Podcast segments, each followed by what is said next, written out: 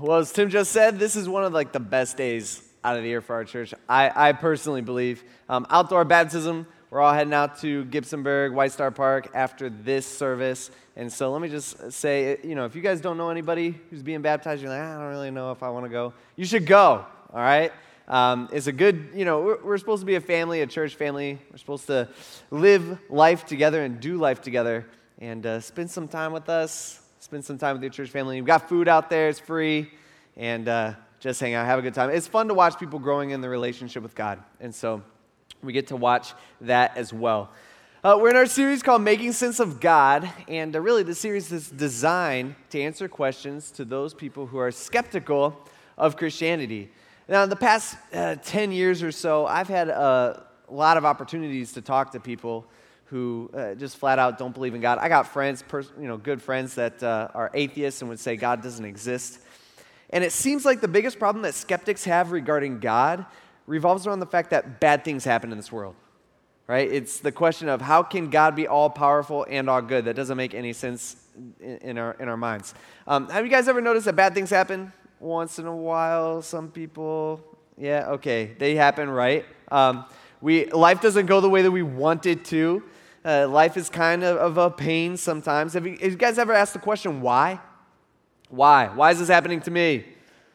Yeah, all the time. Yeah, me too. Yeah, it's just like, come on, what's going on? Last week I was here at church and I'm in the bathroom, all right? So just hold with me for a second. I'm in the bathroom washing my hands because I'm a good person, okay? So I'm washing my hands and I'm looking in the mirror and I notice this like really long white hair. And I'm like, whoa, wait, whoa, whoa, whoa. I'm not even 30 yet, okay? Almost 30. I'm not 30 yet. And I'm going, I'm too young for this. Like, this isn't supposed to happen to like uh, 100, you know? I don't know what's going on. And, and I'm looking at it, and it's not coming like out of my hair, it's coming out of my ear. Awful.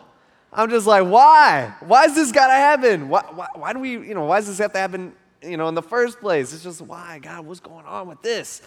Um, you know, we all recognize that there are much worse things that happen in this world than you growing a long white hair. By the way, I pulled that thing out as fast as I could because it's so it's not there anymore. Thank goodness. But uh, a lot of bad things happen in this world, way worse than that. Um, you know, we, we look around and there's so many things that just seem to go wrong, right?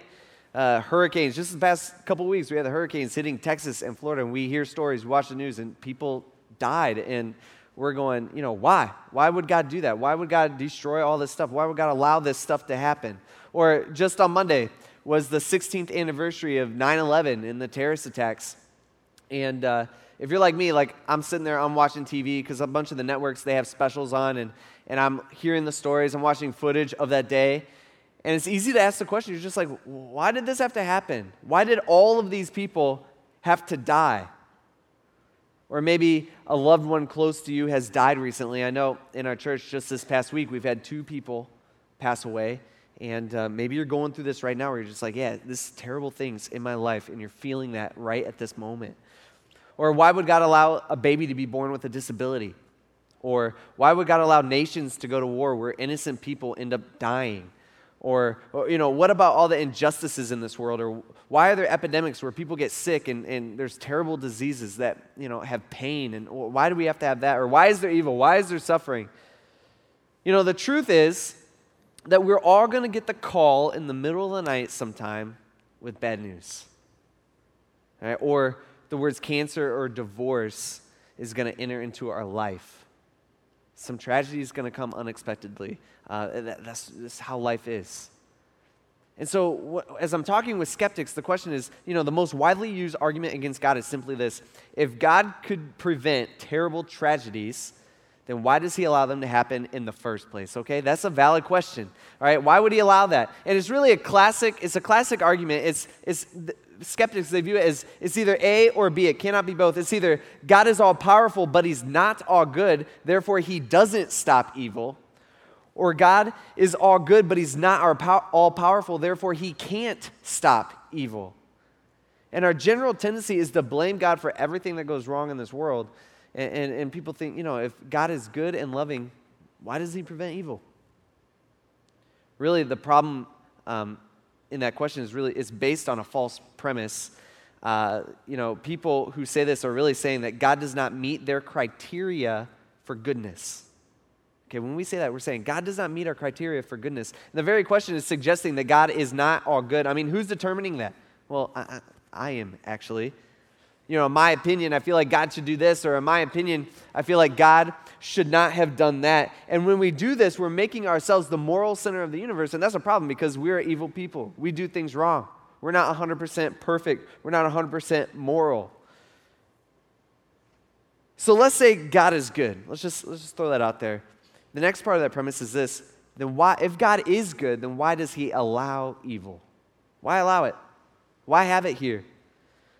Right, you must remember that uh, mankind was created perfect. Like when God, think about it, when God created mankind, I mean, they had it, Adam and Eve, they had it going on, right? They're, they, they, the original state, they were innocent, ageless, they were immortal, and they had the ultimate setup in the, in the garden. Really, got, Adam's job description was basically God saying, hey, go out, check out what I've made. It's pretty cool. Enjoy it. And then maybe in the evenings, we'll, like, I don't know, talk about it. That's pretty sweet, right? Wouldn't that be awesome if that's how it was today? That's how it was back then until we messed it up. And, you know, next thing you know, Adam and Eve, they're eating the fruit from the tree, which God told them just to stay away from, but they're doing it anyway. And sin entered into the human race. Romans chapter 5, verse 12 says this Therefore, just as one man, sin entered into the world, and death through sin, and so death spread to all men because all have sinned. Really, the point to keep in mind is that humanity, not God, is responsible for sin. Well, well, okay, then why didn't God make us incapable of sin? Why didn't He just have them in the garden, make them incapable? They couldn't, they weren't allowed to sin. Well, think about this. If God hadn't given us our free will, then we would be just like, I don't know, puppets on a string, you know, robots. That's not true love. We all understand how true love works or a true relationship. It's a two way street. It's got to come both ways. Both parties have to say, Yeah, I want a relationship with you. Yeah, I want a relationship with you. Okay, we have a friendship. We have a relationship. That's how, that's how it works. You can't force somebody into a relationship. You can't force somebody to love you because that's not true love. See, God wants to be loved by creatures who choose to love Him. And so He had to give us a choice. Okay, so, so we have free will and we have a choice. So why does God allow bad things to happen to good people? And I feel like that's the real question. It's not suffering. I, we think about it. We um, we allow suffering in our life. We're we're okay with suffering in some instances. Because it's funny when we see someone get punished for doing something wrong, especially when they're doing something wrong against us, right? We're like, yeah, good. It's what you get. It's what you, it's what you deserve. You deserve that punishment or you deserve that consequence for what you chose to do. All right, we think of that. Or, or when someone lives an evil life and they hurt those around them for a long time and, and it finally all catches up to them and we see them suffering, we're like, yeah, they deserve that suffering. That's what they deserve. Although, by the way, none of us view ourselves as those people, right? Because, yeah. See, we understand the idea of suffering and we accept the idea of suffering. The real question is, is why do bad things happen to good people. And that's where the story of Job comes in. The story of Job is my favorite story in the entire Bible. I love it. Um, I'm all about the story of Job. When I do student, in student ministries, I'll cover the story of Job in six weeks. And so I am kind of bummed that I got to cram it all into one message. But um, man, there's so much good stuff. I would encourage you to go home and read the book. All right, it's kind of long, and there's some there's some long stuff in there when Job's friends and him are, are talking. You could skip that. I'm, uh, I'm a pastor. I'm telling you, you could skip that. That's okay. Read the good, you know, read the read God and um, yeah, the story that we'll the stuff that we'll talk about later, I guess. But read the book. It's a good story, and it teaches us a ton. Um, so I would encourage you to do that. But it's maybe the oldest story or the oldest book written in the Bible. A lot of people believe that it was written before Genesis, although Genesis talks about older stuff. But um, so it's an old, old story. And through this true old story, God teaches us to have a different perspective when it comes to suffering in this world today. Uh, see, Job, he's a righteous man, and things start off great for Job. Job, he's got this sweet, special relationship with God, and, um, and he's, a, he's a righteous and he's a godly man, and things begin well for Job. The Bible tells us that he's got seven sons and three daughters, and, uh, and he loves them. He's got a great family. Uh, he's, he's also extremely rich. The Bible tells us that he's got three or 7,000 sheep, 3,000 camels, 500 yoke of oxen, 500 female donkeys, and a sea of servants, just tons of servants.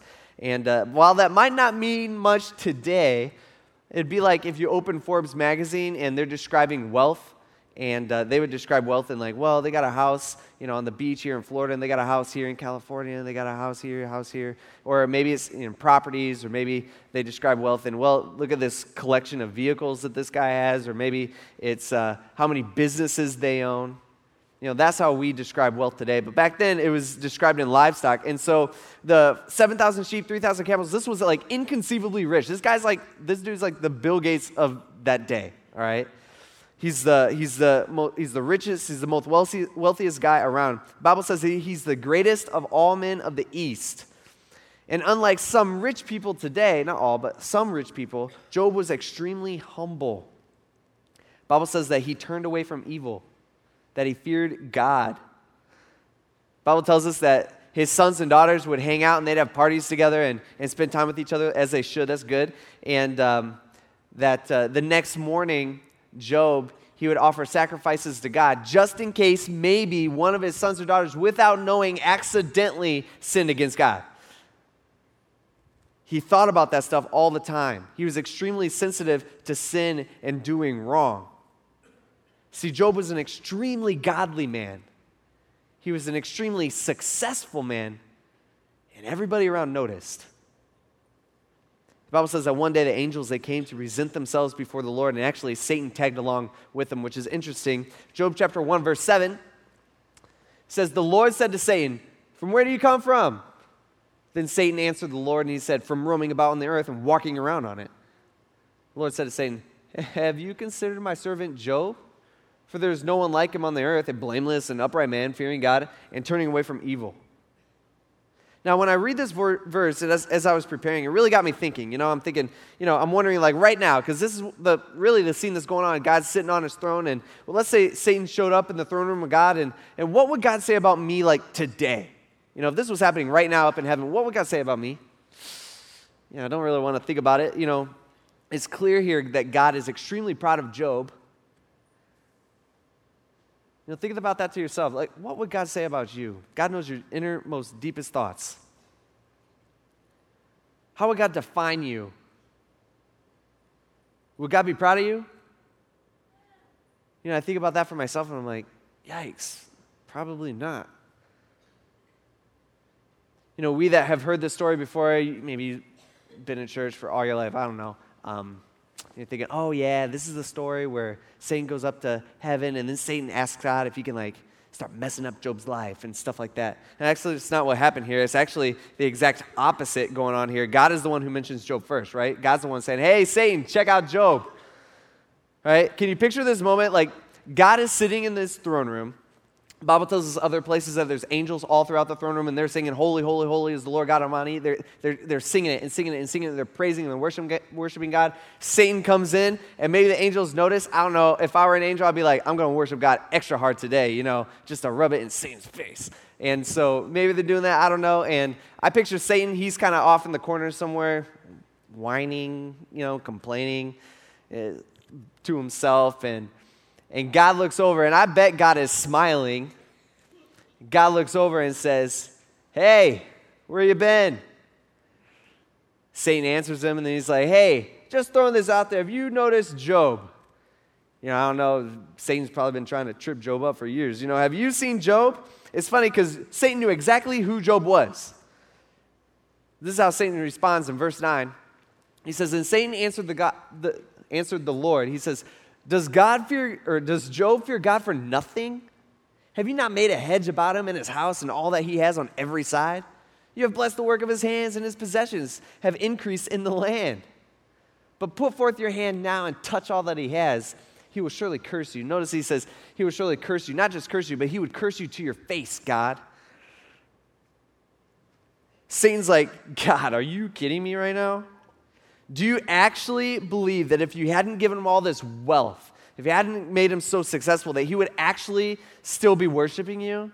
He's like, No way. Of course he's going to worship you. Look, you've protected him. You've given him, you made his life so good. God, I dare you, give that all away and see what happens. He'll curse you. God, He wouldn't just curse you, He'll curse you to your face. And God's there, and God's, you know, like, oh, well, okay. You may do that, but you may not touch Job. One day, Job, he's hanging out at his house and uh, sitting on his porch or something. You know, I don't, he's doing whatever extremely rich, extremely godly people do during that day. He's sipping on his sweet tea on his porch, you know, doing his devotional book, you know, reading his Bible or, you know, praying, whatever. He's, he's doing his thing. And, uh, the, you know, the way I picture it is he, he looks off in the distance and there's this servant running as fast as he possibly can. Job's like, okay, that's weird. Uh, what's going on over there? And this guy gets up. He's like, Job, Job, you wouldn't under, you, you won't believe me. But some robbers, they came and they, they stole all of your camels and they killed, they killed all of your, all of your servants. They're all dead. And, and you know, I'm the only one to, that has left to, you know, I'm the only one left that has escaped. While he's still talking, another servant comes running up. He's like, Job, guess what? Some more robbers, they came and they took all of your donkeys and all of your oxen. They killed all of your servants, and I'm the only one left. While he's still talking, another servant comes running up. He's like, Job, I, I couldn't believe it with my own eyes, but fire literally fell from heaven and it burned up all of your sheep and all of your servants that are with them. I'm the only one left that has survived. And picture what Job's going through. All this is happening in an instant. All the, he's got three servants coming up. They're telling him all this stuff, and Job's like, "Wait, wait, what? What's going on? Wait, you hold up. What did you say again? Wait, you know, he, he's he's like, what? He's in shock. He doesn't understand what's going on. And then the worst one, another servant comes running up. He's like, Job, I got like terrible, terrible news. I was at your, your son's house, and, and there was this, this big storm that just came up out of nowhere, and it blew your son's house down. And I looked, and all of your sons and all of your daughters and all the servants that are there, they're all dead. I'm the only one that survived it. Job's life turns upside down. He loses his wealth, he loses his servants, he loses his children, all in an instant. Makes me stop right there, and I'm like, all right, so let me get this straight. God is super proud of Job. Job's a righteous guy, he's super proud of him. He's so proud that he has this conversation about Job with Satan. And then all this happens to him, makes me think, you know, I'm like, shoot, God, you know, if you are like ever just a tiny bit proud of something in my life that maybe I, I done, you know, if you're ever just a little bit proud of me, please keep that to yourself. And it's like, don't tell anybody. you know what I mean? This is terrible stuff that's happening. What's Job's response here in verse 20? All right, this is the key. It says, Then Job arose. He tore his robes and he shaved his head and he fell to the ground. It's interesting because as you're reading this, he fell to the ground. You know Satan's there, right? Satan's like waiting. He's like, oh, yeah, here we go. This is what I'm waiting for. Prove God wrong. And he says, and he fell to the ground and he worshiped. What a reaction. All right, when he tears his robes, really back in that day, in that culture, that was the most emotional um, demonstration, most emotional response that you could possibly do. Basically, what he's doing is he's tearing his robes, crying out. He's saying, he's showing everybody, I am in, in extreme emotional pain here. He's, and, and he worshiped God anyway. And I think a lot of times we look at a guy like Job in the Bible and we're like, well, he's a Bible character. Of course he's going to do that. That's, that's in the Bible. You know, that's how they're going to act. That's, he's a Bible character. No, this is a true story. You gotta, you gotta put this into context. A real guy. I don't think this was easy for Job by any means. I don't think this is easy. He's tearing his robes, he's showing everybody he's in extreme emotional pain. I'm sure he's crying. And maybe through like gritted teeth, and he's just like, oh, you know, he just can't believe it. He says, The Lord gives and the Lord takes away. No, we, we usually don't respond like that. He's lost everything.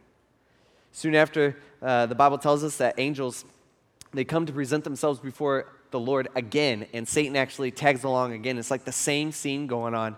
And uh, the Lord's up there, he's sitting on his throne, and he looks over at Satan, and he, say, he, he says the same question. He's like, Hey, Satan, have you considered Job? Hey, hey, hey, do you remember that Job guy?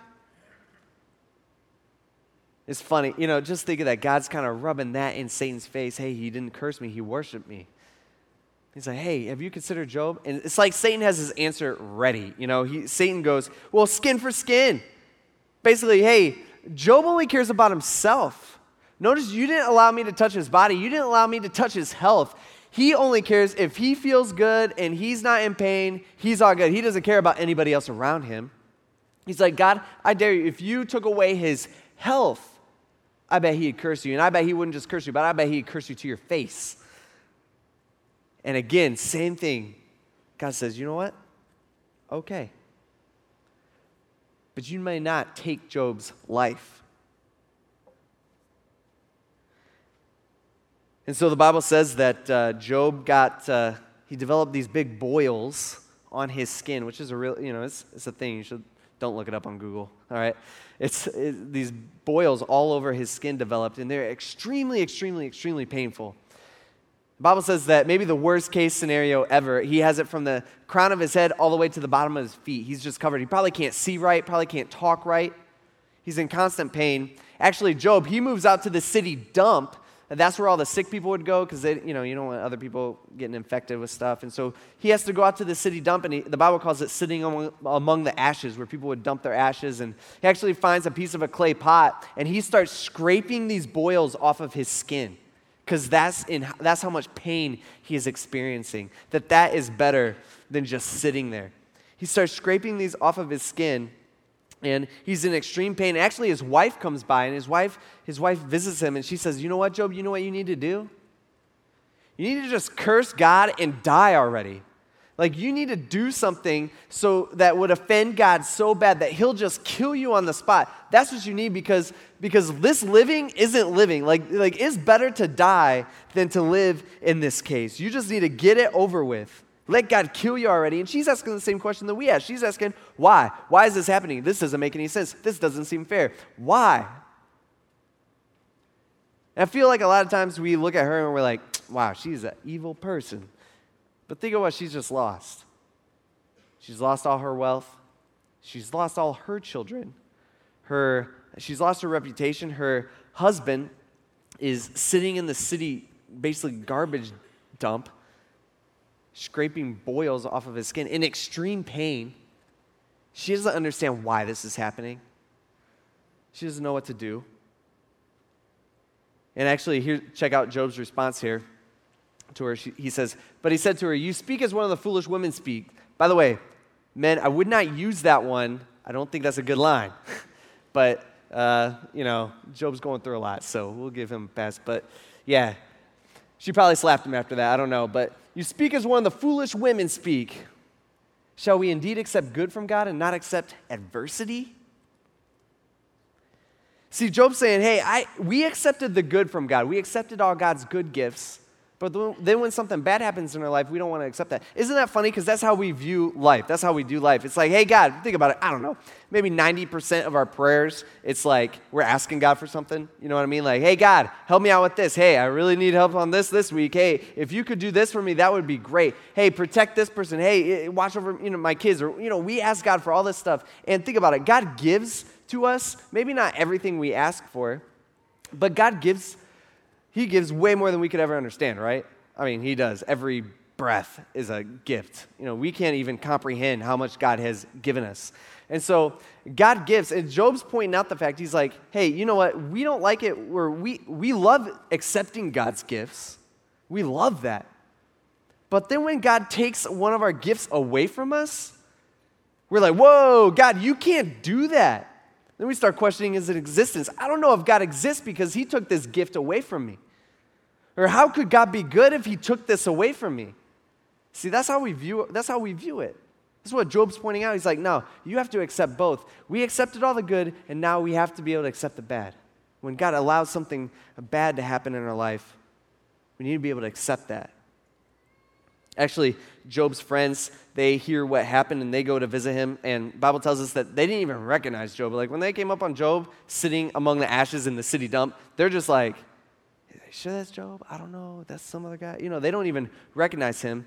And the Bible says that one by one, they uh, start accusing Job of doing something terribly wrong, okay? Because they're, they're like, Job, this, You must have done something really bad because they're asking the same question that we ask and that Job's wife is asking. They're asking, hey, how could God allow such bad things to happen to such a good person? And so when we ask that question, we're thinking, well, you know, or maybe not us, but when skeptics ask that question, what they're thinking is, well, then God's not good. God must not be good, or maybe God doesn't exist at all. But these guys, they believe in God. And so these guys are reasoning it a different way. They're like, well, God wouldn't allow something, something so bad to happen to a good person. So they start saying, well, the thing has to give. Maybe Job's not as good of a person as we thought. And so they start accusing Job of doing something terribly wrong. They're like, hey, Job, what the heck did you do um, to do, what, what, what terrible, terrible thing did you do to deserve this? Because God would never do this to someone who's good. What'd you do?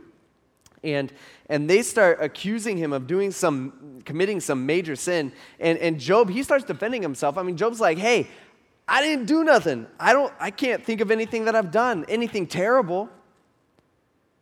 Job's like, I try to follow God. I got this special relationship with God. I don't know why this is happening. I don't think I did anything. Job's defending himself, and they start getting angry with each other. And, and finally, Job's at his breaking point. I mean, think about what he's lost. He's lost his wealth, he's lost his reputation. He's lo- his wife is just telling him to die because that's better. He's, his friends are accusing him of doing something terribly wrong.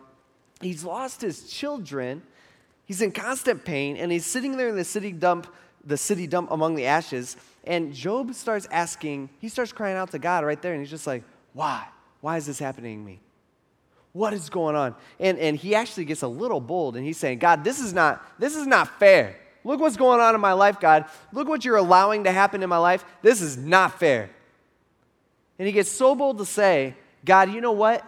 You know what I'd like to do if it was possible? God, I would like to take you to court because I think I'd win. This is not fair and this is not right. The next chapter is like the, one of the best chapters in the entire Bible because God shows up. Um, that's not something that you, you say to God, really. And it's one of the best passage, passages, Job 38, by the way. If you don't want to read the whole book of Job, at least read Job 38 through 42. It's good stuff. It's God showing Job or telling Job, really questioning Job and showing Job his power. But um, it's one of the best passages in all the Bible. Job 38, verse 1 he says, Then the Lord answered Job out of a whirlwind. Uh, cool, you know, that's sweet. Uh, and he said, Who is this that darkens counsel by words without knowledge? Now gird up your loins like a man, and I will ask you, and you, Job, will instruct me. Right? So God shows up in this tornado, like whirlwind type thing, something we've never been able to see. Job, he's just sitting there questioning God, why, why, why? This is not fair, this is not fair. It's uh, really kind of all about him. And then this tornado thing pops up and starts talking to him. All right? Scary. Uh, Job's probably like, oh man, what have I done? And and God starts talking, and the first thing God says is, gird up your loins like a man. All right, now I totally understand. That sounds a little weird, right? Gird up your loins. What the heck does that mean? You know, don't. the uh, that actually back in that culture, the um, men when they would fight, they're wearing like robes and stuff. You know, not cool by the way. They're wearing robes, and so when they would fight, they would pull up their robes and tuck it into their belt so that they can move around and start wailing on each other. All right, that's how they did it. And so here's God in this tornado thing saying, "Hey, hey, Job." Tuck in your robe, Job, because we're going to go a few rounds. Right? Not the thing you want to hear from God's voice. And he's like, tuck in your robe like a, like a man, because we're going to fight. And he's like, and he says, hey, Job, I'm going to ask you the questions, and you're going to answer me because I'm God. Verse 4. He says, Hey, Job. He starts, he starts peppering Job with all these questions, which is, which is sweet. He says, Hey, where were you when I laid the foundation of the earth? Tell me if you have understanding? Or who set its measurements, since, since you know? Or who stretched the line on it? On what were its bases sunk? Or who laid its cornerstone? Or when the morning stars they sang together and all the sons of God shouted for joy. He's, and Job's basically, Job's basically saying, or not Job, God's basically saying, hey, Job, I got, I got, I got some questions for you. Um, the first one, hey, where were you when I created the entire earth? Or who decided how big it was going to be? Questions that Job can't answer because it wasn't him. Right? And, and it's interesting because God kind of throws in like a little jab here. He's like, since I forgot, Job, you know. You know, since you know, he says that several times throughout this whole thing. Since you know everything, since you're the one who can question me, all right, since you know, uh, oh, here's some questions. I forgot, you know, can, can you remind me here? It's interesting. God describes the moment that he created the earth, and, um, and he talks about the sons of God shouting for joy as they watched. Um, think about this like your, uh, your favorite football team. For me, it's Ohio State, and I go down to the shoe in Columbus, love it. Got 105,000 people there, and when Ohio State scores a touchdown, the fans erupt. You guys can all picture that, right? Maybe that's your team, maybe it's not. Maybe some of you guys like the team up north, and you have that too, just less, I guess, because they score less touchdowns. But, um, but yeah, that's, but yeah, you, okay, we all understand. But, um, but think about it. God's describing when He created the earth, and you got, and He's saying, "Hey, I have all these angels. They're watching me," and I'm just like, uh, "I'm gonna create this earth. There's earth," and He's like, "I'm gonna make it this big," and and the angels are like, "We've never seen anything like this before. This is sweet." You know, and they're just shouting for joy because they can't contain themselves. It's just like, Whoa, what is that? That's crazy. Wow, do it again. Do something else. You know, they're just going nuts because they're watching God create the world. And God's describing, He's like, hey, Job, were you there in that moment? Because I don't remember you being there. it's just funny. In verse 16, or well, later he actually says, Hey, were you the one who placed the ocean where you wanted it? Or you, are you the one who commands the morning? Are you the one that, that, uh, that starts the day off? You have that power to do that? in verse 16, he says this Have you entered into the springs of the sea or walked in the recesses of the deep? Hey, Job, have you gone to like the uttermost, deepest parts of the earth in the ocean? Have the gates of death been revealed to you, or have you seen the gates of the deep darkness? Have you understood the expanse of the earth? Tell me, Job, here he goes again. Tell me, Job, if you know all, all of this. You know this, right? Because you're the one questioning. Let's, let's move on. He says, Can you send forth lightnings that they may go and say to you, Here we are? God's like, Hey, does lightning present itself to you? He's like, Hey, where do you want us to strike today? You know? He says, Can you hunt the prey for the lion or satisfy the appetite of the lions when they crouch in their dens and lie in wait in their lair? Who prepares the raven for who prepares for the raven its nourishment? When it's young, they cry out to me, God, and wander about without food. Do you know the time the mountain goats give birth? Can you observe the calving of the deer? Can you count the months that they fulfill? Or do you know the time that they give birth? They kneel down, they bring forth their young, and they get rid of their labor pains, and their offspring become strong.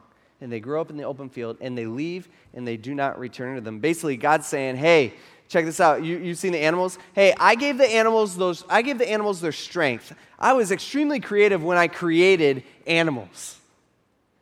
He's like, but I also care about them. He's like, I also, I know exactly when they give birth. He's like, I watch it happen.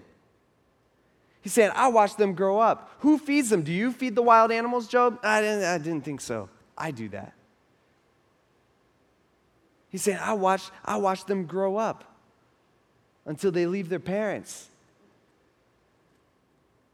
God's saying, I give the animals strength, but I also care. In verse 13, uh, he also he, he points out several he picks out several animals God does and talks about them. Talks about the lion and like the, the eagle and he also t- he, he talks about the ostrich. Okay, which if you think about it is a really weird animal, right? It's a giant bird on big legs with a really weird neck and it can't fly. You know, it's just weird. This is what he says about the ostrich. He's like, "Hey Job, the ostrich's they, wings they flap joyously with the pinion and plumage of love." For she abandons her egg to the earth and warms, warms them in the dust. And she forgets that a foot may crush them or that a wild beast may trample them. She treats her young cruelly as if they weren't even hers. Though her labor be in vain, she is unconcerned because God has made her forget wisdom and has not given her a share of understanding. But Job, when she lifts herself on high, she laughs at the horse and his rider. Ostriches, again, like I said, are, are weird. They're actually the second fastest land animal on our planet. Again, they're birds that can't fly. Um, and they're extremely powerful. They can kill a lion with one kick. Like these things are they're like vicious animals. Last yesterday, I was actually at an exotic animal auction. I took some high schoolers down to go get some animals for our beast feast that's coming up in like a month, right? So we go down there, and I actually bought an ostrich yesterday. And those things are freaky. They're like, you know, their heads are like snakes and they're following you. They, you know, it's like they want to kill you. And you know that, you know, they kick really hard too. But um, so I'm going to load, and you got you kind of got to load this stuff up on your own. They, they help you out a little bit. Um, so I, I, get in line and I go and I'm, I'm going up to the barn where I'm going to, to pick these things up. And I hand this guy, the, the guy's like, What are you looking for? I'm like, here's, here's my receipt. And he's looking at it, he's like, An ostrich. And I'm like, yeah. And you could just see he was disappointed. He's just like, oh, I gotta move the ostrich.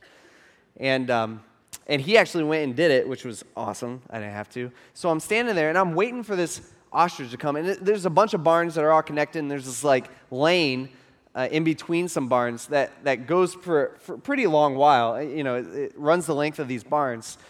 And I'm waiting for it to, and I know it's way at the end of this lane, and I'm waiting for it to come. And there's like people everywhere, and people are just walking around. And and all of a sudden I, I see it. You know, it steps out into the lane and it just starts barreling down this lane.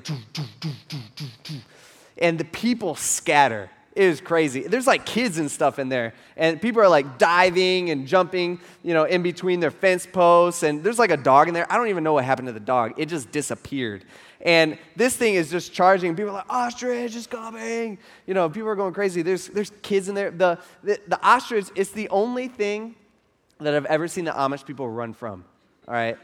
Like that's what this is an Amish country, and these Amish people are like, I'm not messing with that thing. And we got it, we finally got it loaded in. And it's just a weird, it's just a weird, dumb, literally, it's a dumb animal. And that's kind of what God's saying here. God's like, hey, check out the ostrich, Job. Now, I on purpose, because I'm creative, I didn't make the ostrich smart. He's like, the ostrich is dumb, man. It's dumb. I didn't give her wisdom. She doesn't have understanding. But he's like, But Job, have you ever seen the ostrich run? Have you ever watched the ostrich run? It's like it laughs at the horse as it passes it by. He's like, I made that. I created the ostrich. That's how I wanted it to be.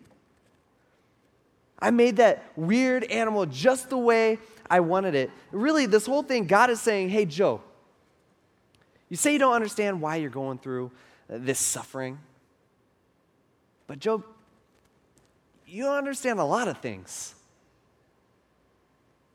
The only thing, Job, that you need to understand is that I am God, I'm sitting on my throne, and I am good. He's like, look at all this that I have under control. And Job, I got your life under control as well. And, and that's really something that we need to keep in mind is, guys, Job has us our lives under control too. It's funny because Job then answers God, and you know he probably got it as soon as the tornado like sprang up and started talking to him. First question, he's like, "Oh, no, what have I done?" You know. But he's Job says, "I've talked about things as if I understood." You're right. I have no place to question you, Lord. Verse five says this: "I have heard of you by the hearing of the ear, but now my eyes see you." Therefore, I retract and I repent in dust and ashes. He's basically saying, You're right, I'm nothing this story, it really gives us a different perspective on suffering. It gives us God's perspective. And not that we won't ask why. I don't think it's wrong to ask why, right? But what I'm saying is, we shouldn't get mad at God when He chooses not to answer us the way that we want Him to. See, God is so far above us that we're literally nothing. That's what Job is saying. We're dust and ashes. Um, but even though we are nothing, for some reason, God still cares. In the New Testament, God promises to use every situation in our life for good, whether the situation seems good or bad. If we're Christians, he's saying he can use every situation in our life for good. And really, in the end of the story, God gives Job more than he had more uh, sons and daughters, more wealth, more children. You know, I feel like when the storm comes in our life and life gets messy, and we don't know what to do. We don't know who to go to. We don't know how long it's going to last. And above all, we don't know why. We don't know why. Why is this happening? The thing we need to realize is God does. God knows why. And He doesn't always tell us. Notice in this whole thing, God never tells Job, He is like three, four chapters of, of talking, God does. And God never tells Job about the situation up in heaven. He never tells Job about the scene where him eh, between his conversation between him and Satan. He never tells Job that. He chooses not to. God doesn't always tell us why.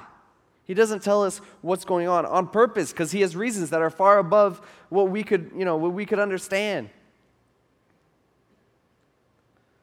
But we can always rest in the fact on two things God is all powerful, and that God is all good, that He is both. And that's what we see through this story. And, and really, just knowing that, that brings us hope.